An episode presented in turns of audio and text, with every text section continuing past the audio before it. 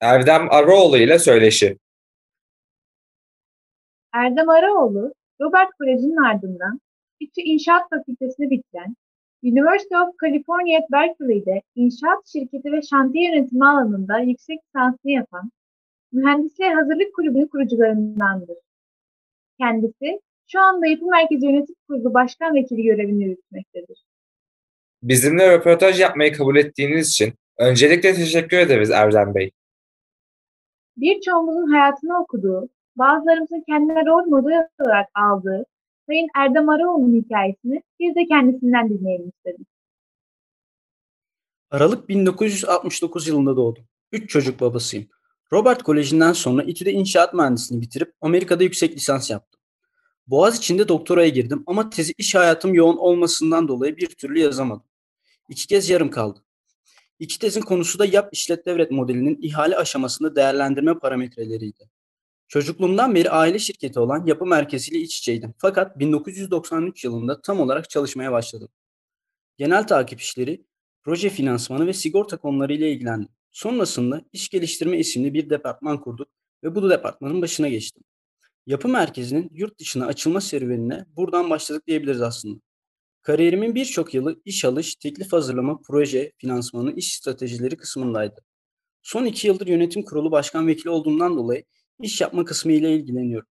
İşlerimden dolayı birçok ülkede bulundum. Her bir ülke bana birçok şey kattı. Erdem abi yıllar önce inşaat mühendisliği mesleğini neden seçti? Bunda ailesinin yapı merkezi gibi bir firmasının olması ne kadar etkili oldu? Annem hesaplama alanında, babam ise yöneticilik alanında çok iyi birer inşaat mühendisiydi. Ailemizin inşaat şirketi de vardı. Küçüklüğümüzden beri içinde bulunduğumuz bir ortamdı yani mühendislik. Evimizde de mühendislik ve genel kültür konularında 5000'i aşkın zengin bir kütüphanemiz vardı. Babam, annem ve büyüdüğümüz ortam bizi mühendislik seçmeye yöneldi.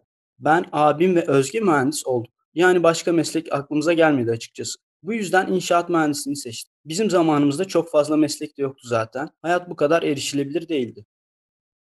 Erdem Araoğlu, Mühendisliğe Hazırlık Kulübü'nün üç kurucusundandır. Murat Şener ve Taner Aksel ile kurdukları MHK'nın hikayesini bizlere anlat. Öğrenciler sosyal ve teknik olarak bir araya gelmekten çok siyasi örgütlenmeler olarak toplanıyordu.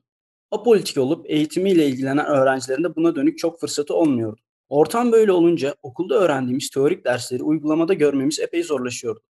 Ben biraz şanslıydım. Ailemin inşaat şirketi vardı. Ama tabii asıl amacımız birçok öğrenciye bu fırsatı sunmaktı. Sektörü okula getirmek, staj imkanı sunmak, öğrenciyle saha arasındaki mesafeyi kapatmak, mühendisliği gerçekten hissetmek amacıyla hemen kolları sıvadık. O dönemdeki dekanımız Hasan Baduroğlu'nun yanına gittik. Çocuklar, kalkıştığınız iş büyük bir şey. Emin misiniz bu sizin kulüpte amacınızdan başka yönlere kaymasın dedi. Bizlerden biz bunu başarabiliriz. Kendimize güveniyoruz ve bizim amacımız teknik bilgi sağlamak cevabını alınca pekala dedi. Madem ki amacınız bu ülkeye daha nitelikli mühendisler kazandırmak, o zaman sizin kulübünüzün adı Mühendisliğe Hazırlık Kulübü olsun ve bütün mühendislere hitap etsin sözleriyle Sayın Baduroğlu hocamız kulübümüzün ismini vermiş bulundu. MHK'lı olarak hepimizin mutlaka adını duyduğu, kulübümüzün ilk teknik gezisi olarak bilinen ve bizler için o yıllara göre vay be dedirten GAP teknik gezisinin hikayesini bir de Erdem abiden dinleyelim. Kulübümüzü kurduk. Şimdi yapmak istediklerimizden biri teknik gezi düzenlemekti. Rektörlükten bütün izinleri aldık. Bütçemizi ayarladık.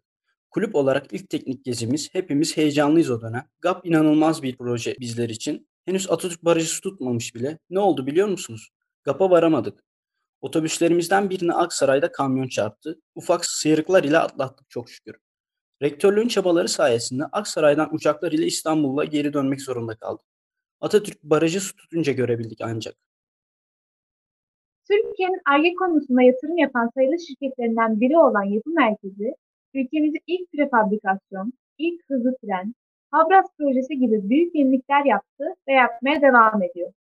Kulübümüz gelecek yıl 30. yılını kutlayacak ve Erdem abinin 30. yıl için bizlere söylemek istedikleri var. Seneler evvel Japonya'dan döndüğümde yüzüm bir asık şekilde oturuyordu. Hanımım neyim var? Moralim bozuk sanki dedi. Ben de dedim ben sabahtan beri bir sürü iş yaptım. Yarın sabah da onları devam ettireceğim. Japonya'nın altı büyük şirketinde Mitsubishi Kajimi çalışan biner tane mühendis sabah uyandıklarında yenilik olarak ne yapabiliriz diye düşünecekler. Yalnızca ARGE'de çalışan binlerce mühendis farklı ne yapabiliriz diye düşünecekler. Kim daha iyi çözüm üretirse o farklılaşıyor. Günümüzde teknoloji üretmeyen bir ülkenin dünyada yeri yok artık. Üretmek, yenilik yapmak, farklı bir şeyler ortaya koymak zorundayız. Ben ilk defa yapılan bir şeyi görmeyi çok severim. Mükemmel bir ARGE projesinin hayata geçirildiğini düşünün. Bu yeniliklerin kolay ortaya çıkacağı yerler üniversitelerdir. Sizler gibi pırıl pırıl gençler düşünecek ve birlikte hayata geçireceğiz. Dünyada bir şey ilk kez yapalım. Ben burada sizlere de görev vermiş olayım. MHK'nın 30. yılında biz de yapı merkezi ailesi olarak sizlere finanse olalım. 30. yıl etkinliği adı altında çok güzel bir yenilik olur. Ne dersiniz? Bu sorunun cevabı elbette evet oldu. Görev sırası biz gençlerler. Yurt dışında mega projeler yapmanın zor olacağını tahmin edebiliyoruz. Peki ya zor olan yalnızca inşaatın kendisi mi? Biz yapı merkezi olarak genelde Afrika ülkeleriyle çalışıyoruz. Bir ülkeye yalnızca demirimi bağlayayım, betonumu dökeyim şeklinde gidemezsiniz. Bu görüş yanlıştır. Ortak bir projede farklı uluslardan şirketler ile çalışabilirsiniz. Yerel halkın kendine özgü kültürü de var tabii ki. İnanılmaz bir kültür ve çalışma prensibi türlerini aynı anda görme fırsatınız ve uyum sağlamanız gerekiyor. Yoksa işler hiç de yolunda gitmez. Aynı zamanda Afrika'da hastalık türü çok fazla. Tifo, kolera, hijyen yok denecek kadar az. Türk işçisi ve mühendisi zor adapte oluyor. Türkiye'den aşçı götürüyoruz. Bizler sebze yemeğini de sevdiğimiz için sebze bulamayınca araziye sebze bile ektik. Çalışan sayımız çok fazla olduğu için konteyner dolusu gıda malzemesi ve bunların lojistik altyapısı da işin içinde. Hepsini en verimli şekilde yönetmeniz gerekiyor. Tanzanya'daki gibi büyük işlerde yalnızca inşaat ile uğraşmıyorsunuz. Bunları da gözlemleme fırsatını yakalıyorsunuz. İş sadece beton döküp çelik hesabıyla bitmiyor yani gençler. Başarılı bir mühendis ve abi olarak Erdem Bey'in biz gençlere söylemek istediği birkaç cümle var. Gençler, sizler mühendis olarak okuldan çıkarken minimum bir donanım ile çıkıyorsunuz. Hiçbir şey için yeterli değil, hep daha fazlası var çünkü. Yuvadaki kuş misali, annesiyle uçmayı deniyor. Belki iki kez düşecek ama sonunda uçmayı öğrenecek. Uçma ile ilgili bilgisi var. Ne kadar iyi bir uçacağı ile kendisiyle ilgili meraklı ve öğrenmeye açık olmanız gerekli. Kendiniz ile olan ön yargılarınızdan sıyrılmanız gerekiyor. Zaman yönetiminde en kaliteli şekilde yapmalısınız. Zaman sizden tamamen bağımsız. Onu durduramazsınız. En doğru değerlendirmeniz gereken şey zaman. Hele ki sizlerin yaşını. Meslek ile olmasa bile hayat ile ilgili, genel kültür ile ilgili hangi ortamın içinde bulunursanız bulunun, kendinize katabileceğiniz bir şey edinin. Farklı coğrafyalar size inanılmaz tecrübeler kazandırır. Yurt dışına gidin çocuklar. Orada çok kaliteli ortamlar var. Kendinizi kısıtlamayın, önünüzü açın, uluslararası firmaları görün, rekabet nedir farkına varın. Öğrenciyken yurt dışı stajı yapın. İnsan ilişkilerini gözlemleyin. Mühendislik insan insan ve insan makine ilişkisidir. Bunları takip edin stajlarınızda ve meslek hayatlarınızda bunların farkına varın. Son olarak risk alın gençler. Risk almaktan korkmayın.